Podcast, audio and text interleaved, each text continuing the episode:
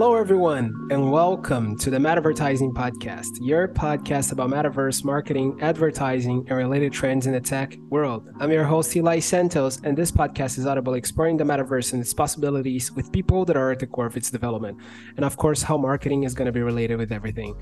And today, I'm very excited to welcome Michael Wentworth Bell. Michael, say hi to everyone. G'day, everyone. Thank you, Michael. Yeah, thanks, Eli. Yeah, really appreciate the opportunity to be on the show. Super stoked.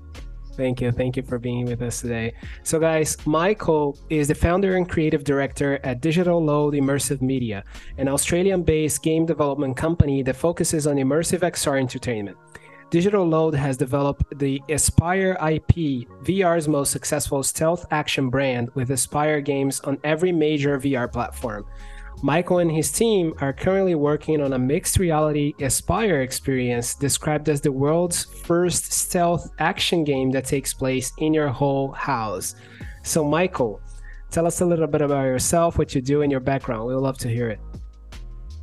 Yeah, sure. Um, I started my journey wishing I would be a game developer as a as a kid. Um, really into kind of the behind the scenes of making games, but took a different path went through um, studies where I ended up being a multimedia designer. So did a lot of um, everything really: web design, graphic design, print design, motion graphics. And then in about 20, about 10 years ago, 2013, the Oculus Rift development kits were coming out, and I managed to get my hands on um, the second version of that, and was um, blown away by the ability to be able to put a headset on I'd also been doing 3D art, so I was a jack of all trades, master of none for sure.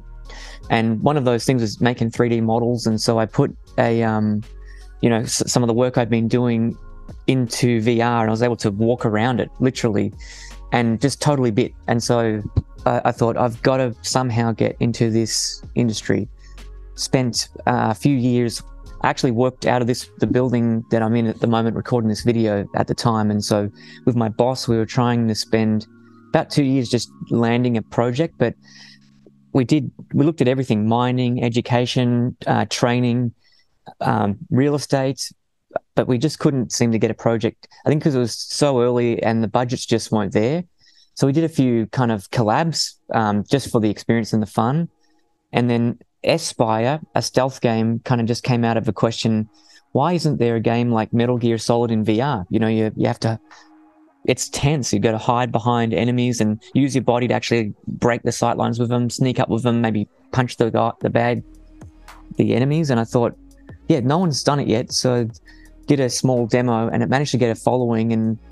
It, it essentially started what was a three year journey to get that game made, Espire 1 and so we grew a team, and it really took almost two years of that three years journey to get the game greenlit. And then the last year was just this mad rush rush to make it. It, it did okay. It happened happened to release soon after the Quest One and soon before COVID nineteen, and so it just was lucky that it had, um, you know, a time where VR was in the spotlight. Gave us a chance to make a sequel, Espire Two. That's come out at a time where I think VR is in a bit of a lull so it hasn't done as well as the first game.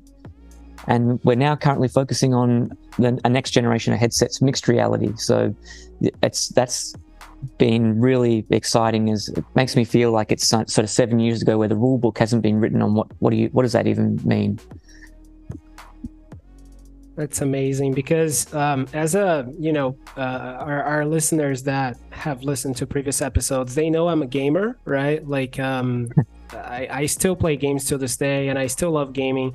So um, I think, you know, if you uh, told me, like, um, I don't know, like 25 years ago, that in the future you were going to have a device that would allow you to have kind of like take gaming out of your television and place it into the real world and interact with it, you know, or maybe just kind of like live in a game, you know, I would be I would have been extremely excited. Like I think that's every child's like gamer child's dream, you know, to to see like uh, their favorite games in reality. And I, you know, I used to play Metal Gear Solid, so I know exactly what you're talking about. And I'm I think that's extremely exciting. I do agree that the playbook for mixed reality gaming is yet to be written, and unfortunately, there aren't many ti- as many titles as as I would like to see in mixed reality gaming. So I think it's it's you know it's extremely exciting that you guys are working on that. Um, whilst it's something that is extremely innovative, it's also extremely exciting because I do believe that in the future there's going to be a lot more titles. Like there's going to be a lot more mixed reality games, and um, and definitely like those games are gonna look up to Espire and your team to see like oh all right so these guys have done it first. Like they they know like you know they know a lot more than us about this. Probably going to become a reference. So i do believe you know you guys are in the right time right place at the right time you know yeah, it, it's definitely been a tough one because it, it is at that interesting moment where there isn't really a market for mixed reality games. And so it's a, um, in many ways, like many things in XR are risky.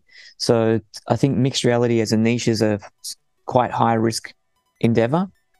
Um, I think it, one good thing to look at is that there's a recent announcement of the Apple Vision Pro headset where they're you know their vision of of what of that device is very much mixed reality. They're not using the term mixed reality, but it's a device that you know really brings your virtual world into the real world.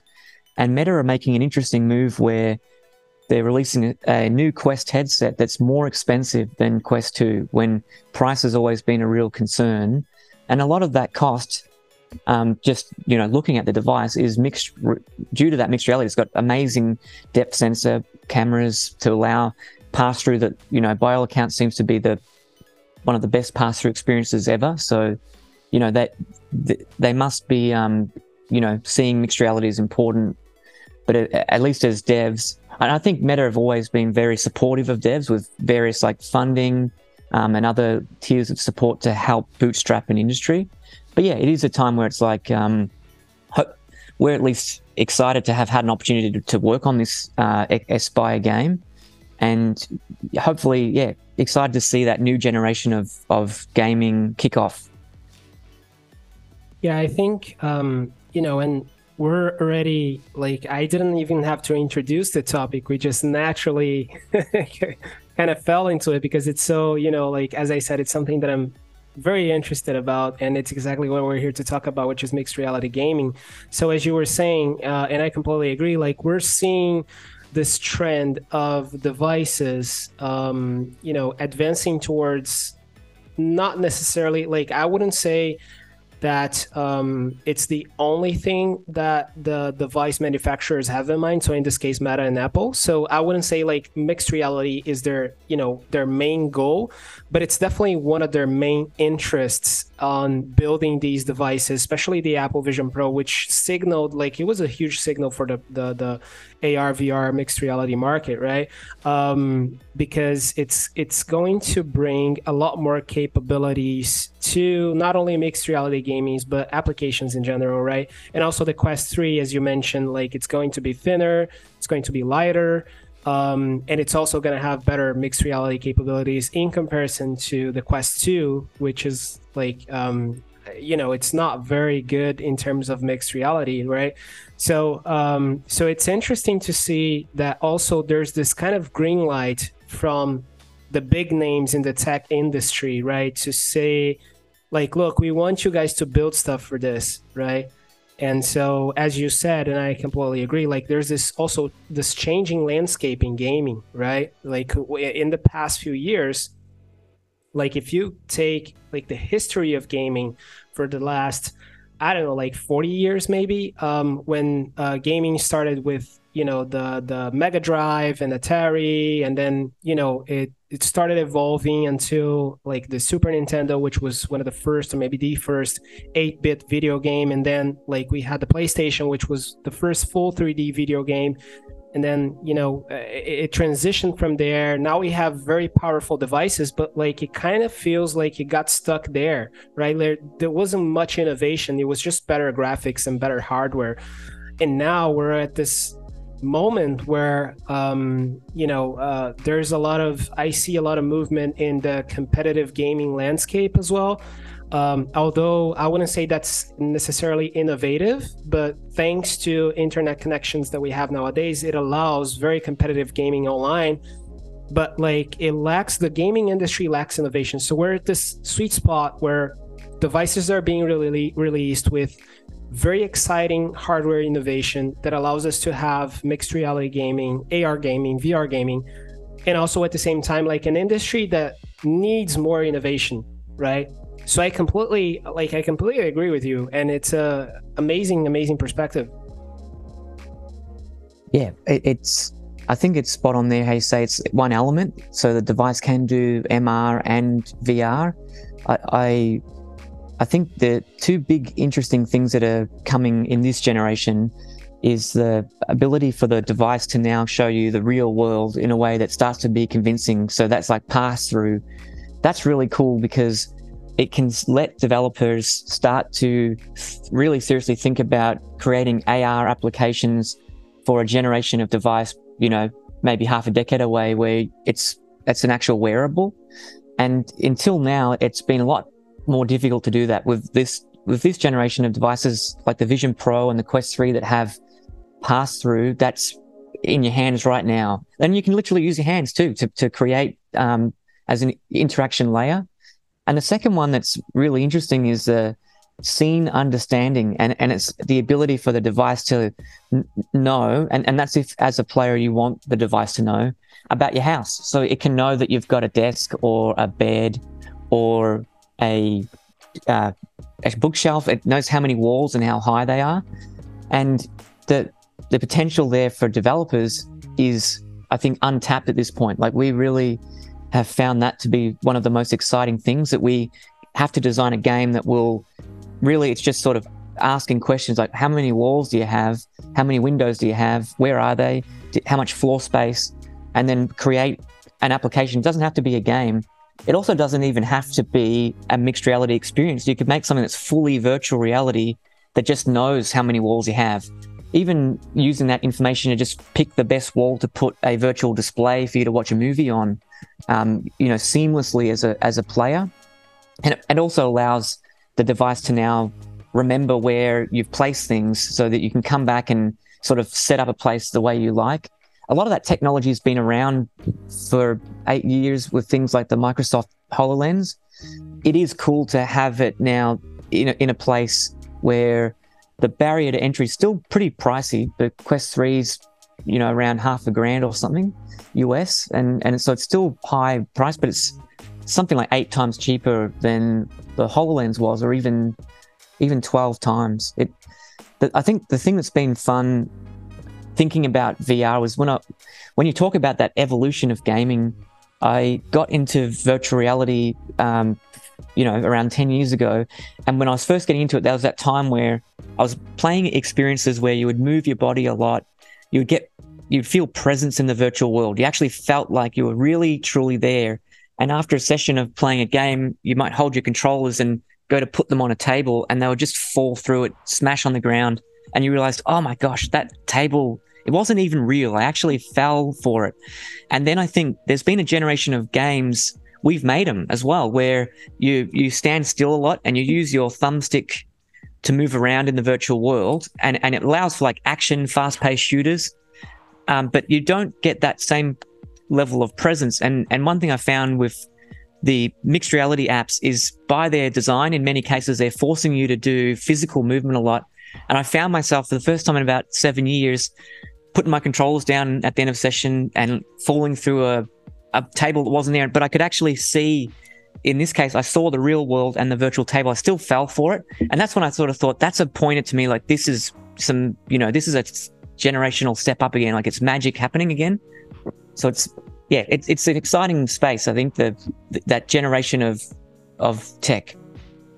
Yeah, definitely. And you mentioned something that I think is extremely interesting, like, um, which is like you said, and I completely agree. Like, uh, it doesn't have to be gaming, like you could use just basically like different types of apps different applications um, where it would be interesting for the device to know how many walls you have how many windows you have or like where you are within your house or maybe within a larger space but um, something that i often say um, which is it's my personal perspective and i would love to hear it from you. Like i think um, although I do believe there's going to be a lot of applications for the Apple Vision Pro and for the Quest 3 and maybe even for the PSVR in the upcoming years, um, I think gaming is always at the forefront of exploring these technologies because it adds this new, very exciting layer for uh, entertainment, right? And, and and it allows people to have immersive gaming in this case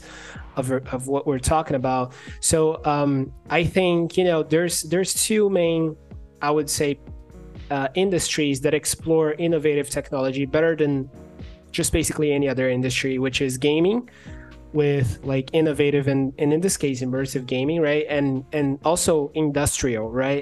Industries are often trying to push the boundaries in order to get better results bigger roi and so because of that they're adopting new technology right? So i think you know um, I do think there's going to be a lot of applications that are going to leverage these new technologies, these new devices. And maybe even in the future, when we see the Apple Vision Pro 2, the Apple Vision SE, you know, like the more affordable versions of it, and the Quest 4, Quest 5. However, I do believe that gaming is always going to be at the forefront, pushing the boundaries before anyone else. Yeah, I, you're spot on with that. I, I agree with you. My opinion is the same. Looking back at how you talked about the evolution of consoles, there's moments where the graphics card was created, the, the GPU, you know, late 90s, early 2000s and gaming was really the primary use for a lot of those cards, and they were pricey, and they always a lot of technical advances are typically pricey, and I guess we found trying to kick this company off that, it's really just yeah, where is there in some way a return on investment or um, in any way? Like where is a business model? And we did try industry first. And I, and I think that is a great place to look because if you have the right partner in industry that they're willing to outlay the cost involved to make, you know, to use this new technology, whatever it is. In, in this case, if it's VR, or it might be, um, yeah, some sort of pro- like visual projection device or hologram kind of technology, or lidar scanning. Often, you know, it's like hopefully there's an industry partner. Sometimes though, it's it's still too risky, or, or I think when we were trying in in the industry sort of side of things. It was 2014, 15. And I think the technology also just wasn't ready yet. Like it was just too jank. Like you, you, I was trying to give demos. Hardware was always failing, or you know, it, you couldn't. It was too complex for the industry use case, and that's where I think we shifted to the gaming because that's where you have enthusiasts that they don't really care so much that the hardware is complex and you've got to maybe spend an hour to set it all up properly at that time and they help to drive that. And then, then I think that's where you're lucky.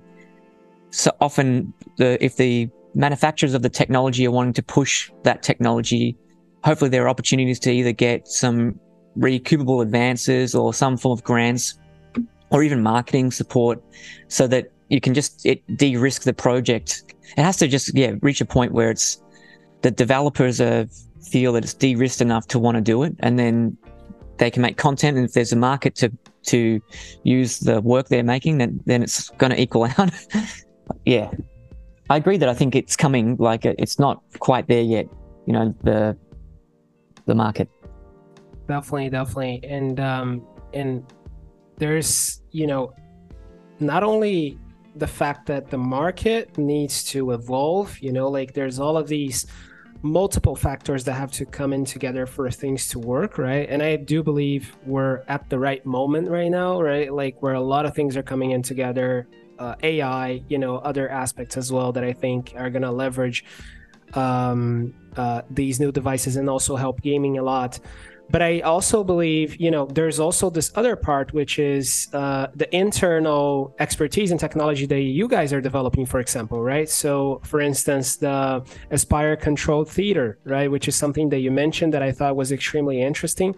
Let's talk a little bit more about that. If I understand correctly, it is something that you guys developed to help people from not feeling sick or maybe not feeling so sick, right?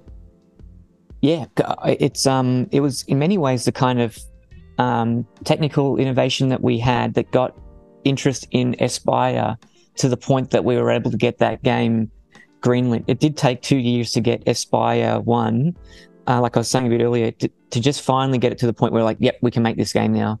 And along the way, I, I was developing a concept called the Espire Control Theater.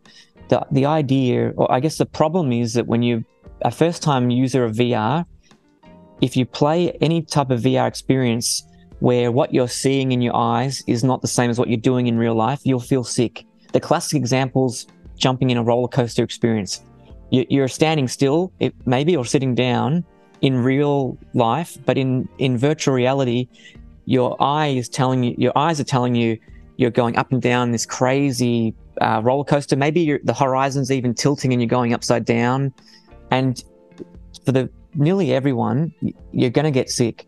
And for some people, you might get so sick that you'll need to lie down for three or four hours. And it's the kind of, it's a retention killer. And so people may put the headset down and never use it again. And it's a contentious topic as well, because I think there's also a lot of people that say, um, it is what it is, or people can get um, better. They can deal with it. They can get their iron stomach and they can sort of push through, which I think is true in many cases as well.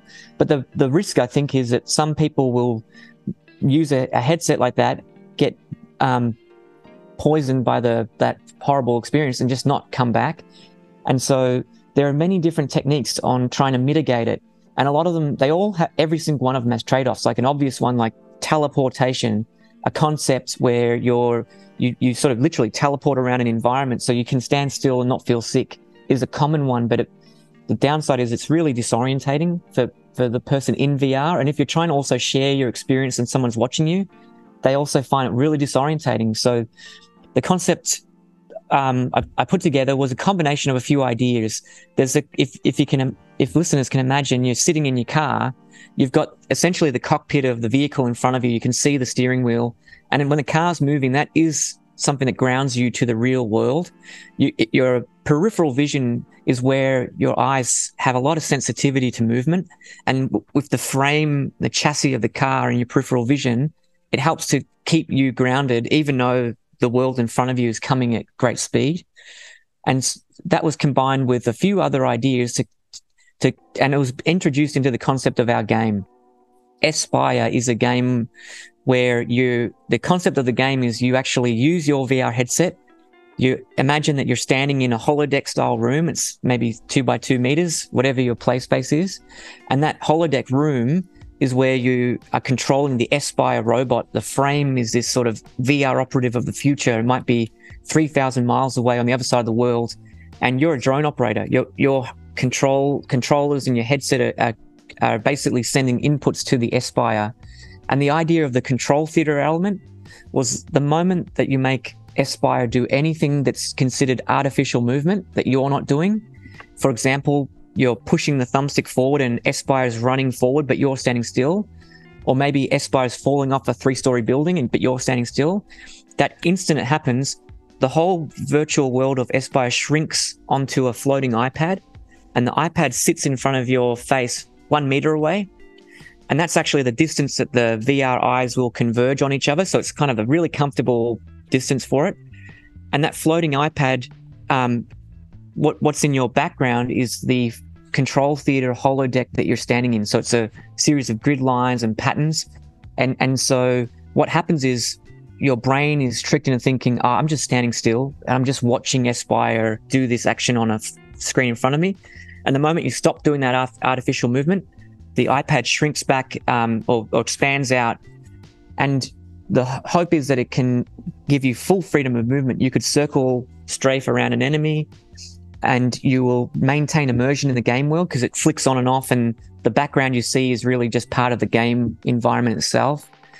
And and um, the big one is it minimizes VR sickness, and we've been working on it for about six years, and personally I've demoed VR to about two thousand people during that time, and and yeah, it's I'd say it's successful enough that even if someone has severe motion sickness, they'll um, not feel the onset of it for about 28 minutes. So there's still people that will, will start to get sick, but if you just simply turn it off, they'll immediately feel sick. So it's kind of at least stopping that happening. And it can be a cool tool because players can then sort of dial it down over time. They could make it a bit more transparent, make the the floating iPad larger, and then obviously, um, if they don't like it, just simply turn it off. But yeah, that's that's that the concept of the control theater.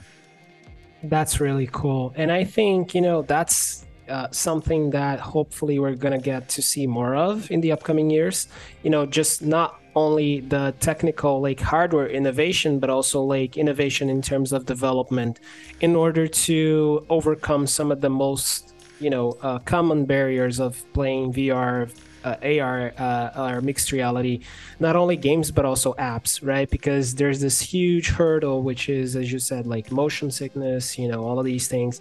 So I think, um, you know, it's nice to see that there are people thinking about thinking people like you guys thinking about ways to address these problems without pushing too hard on the hardware innovation and uh, and for us to wrap it up, you know, I and I think it's completely related. I would love for you to talk a little bit about the experience of the mixed reality, the newest version of Espire, right, which happens as using your own house as the environment, as the stage for the game, right?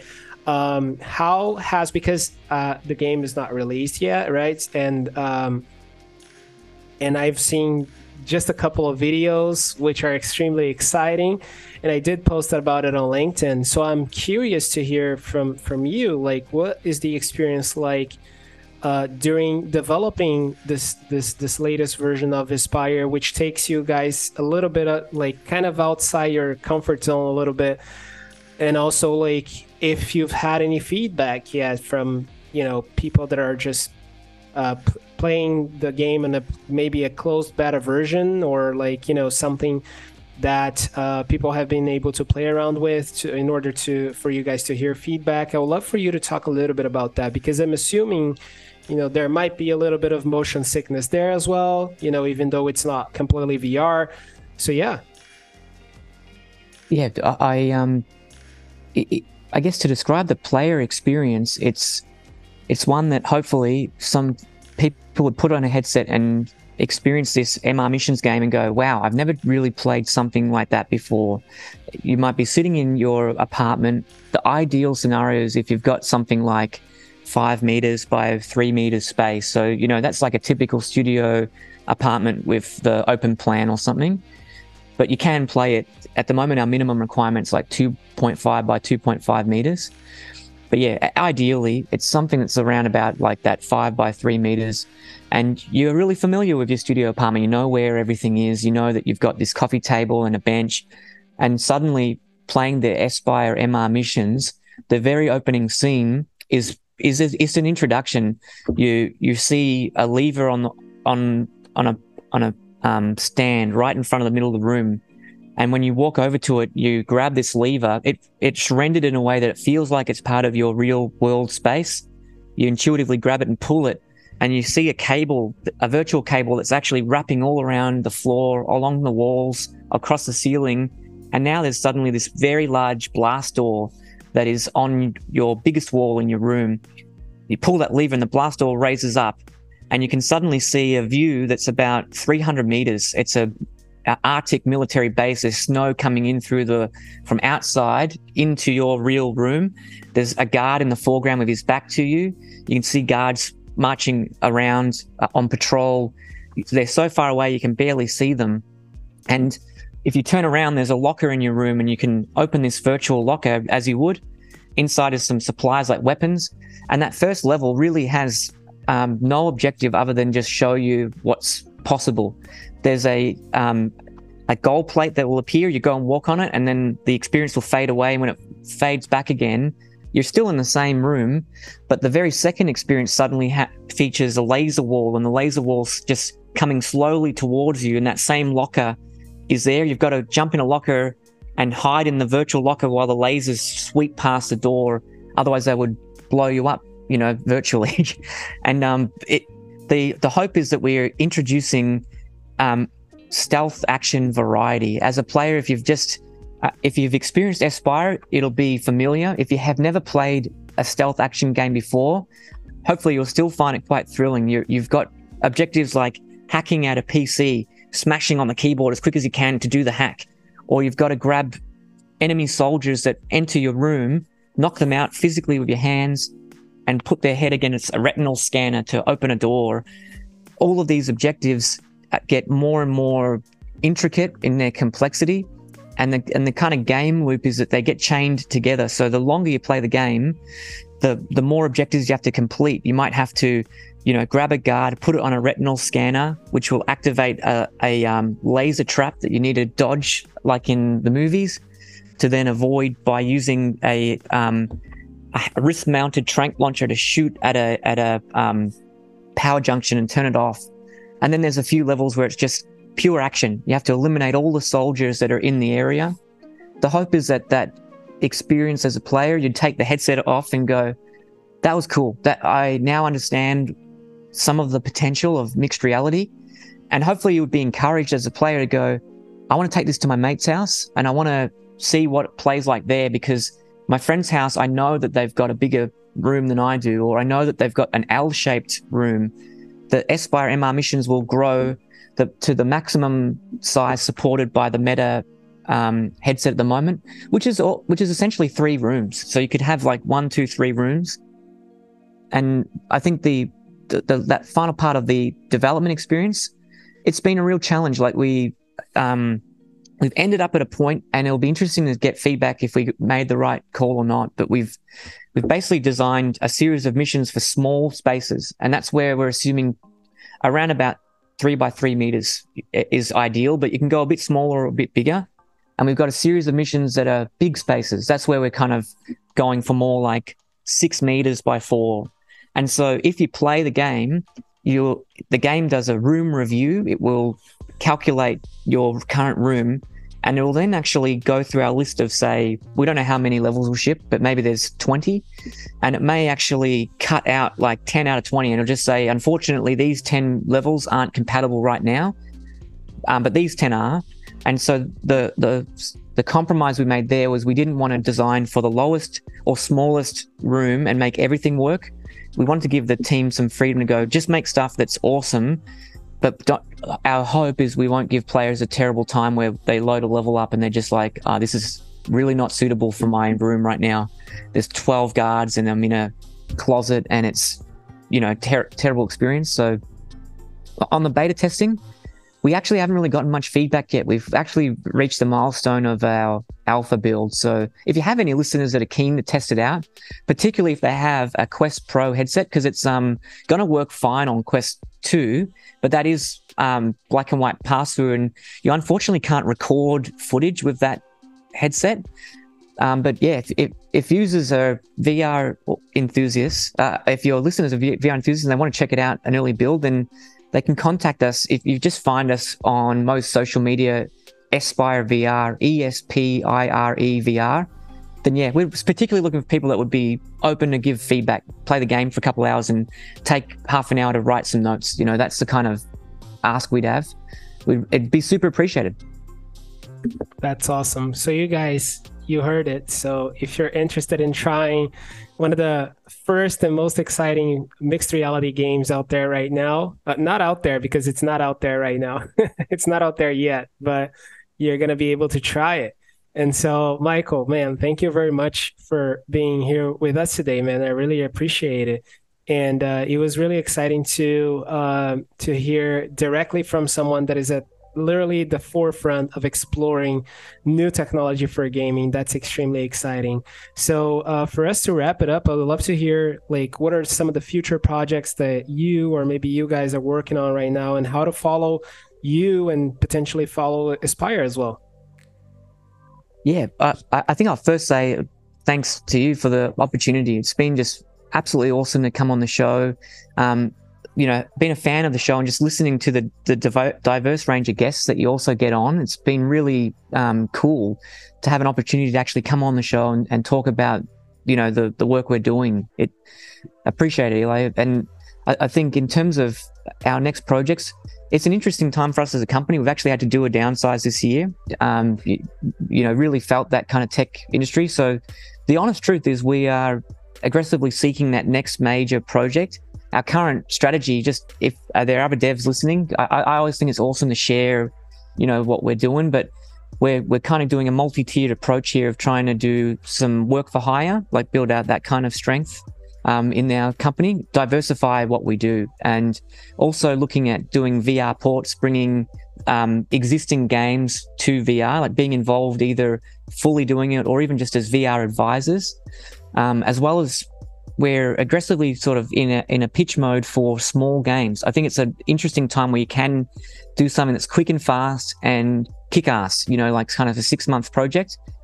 That's kind of like our current goal. Well, we're also we've we've been developing for over a year. You know, s- some new IPs, just like our next Espire, but something completely different. That's something that's sort of been if we're lucky, we'll we'll get that greenlit, and that'll be the next major thing we kind of do in in our multi kind of stream approach as a company. Those are the kind of projects like Espire that were like two years, two and a half, three years, and they're they're always risky in VR just because of the the speed at which the um, platform and, all, and the industry moves. But also, you need some games like that. You need you need time to make some content that players want, which is deeper experiences. So that's what we're currently looking at. So yeah, um, hopefully if we ever catch up again, we'll have a good update on where all that's headed. And if, if people ever want to, yeah, check us out, we, we, we're almost on everything uh, with ESPIRE VR, Espire VR. So we're most active on our Discord and Twitter, I'd say. That's probably the two areas where you could catch us the, the easiest. Awesome. So you guys, you heard it. Follow Espire uh, keep up with their updates because it's definitely going to be very exciting to pay attention to these guys right now and also in the upcoming future, right? In the next few years.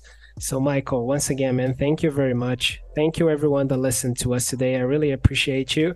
And if you guys want to follow me, already know it. It's Eli Santos on LinkedIn, ELI space Santos. And uh, yeah, that's basically it. Thank you very much, everyone. And we'll see you in the next episode.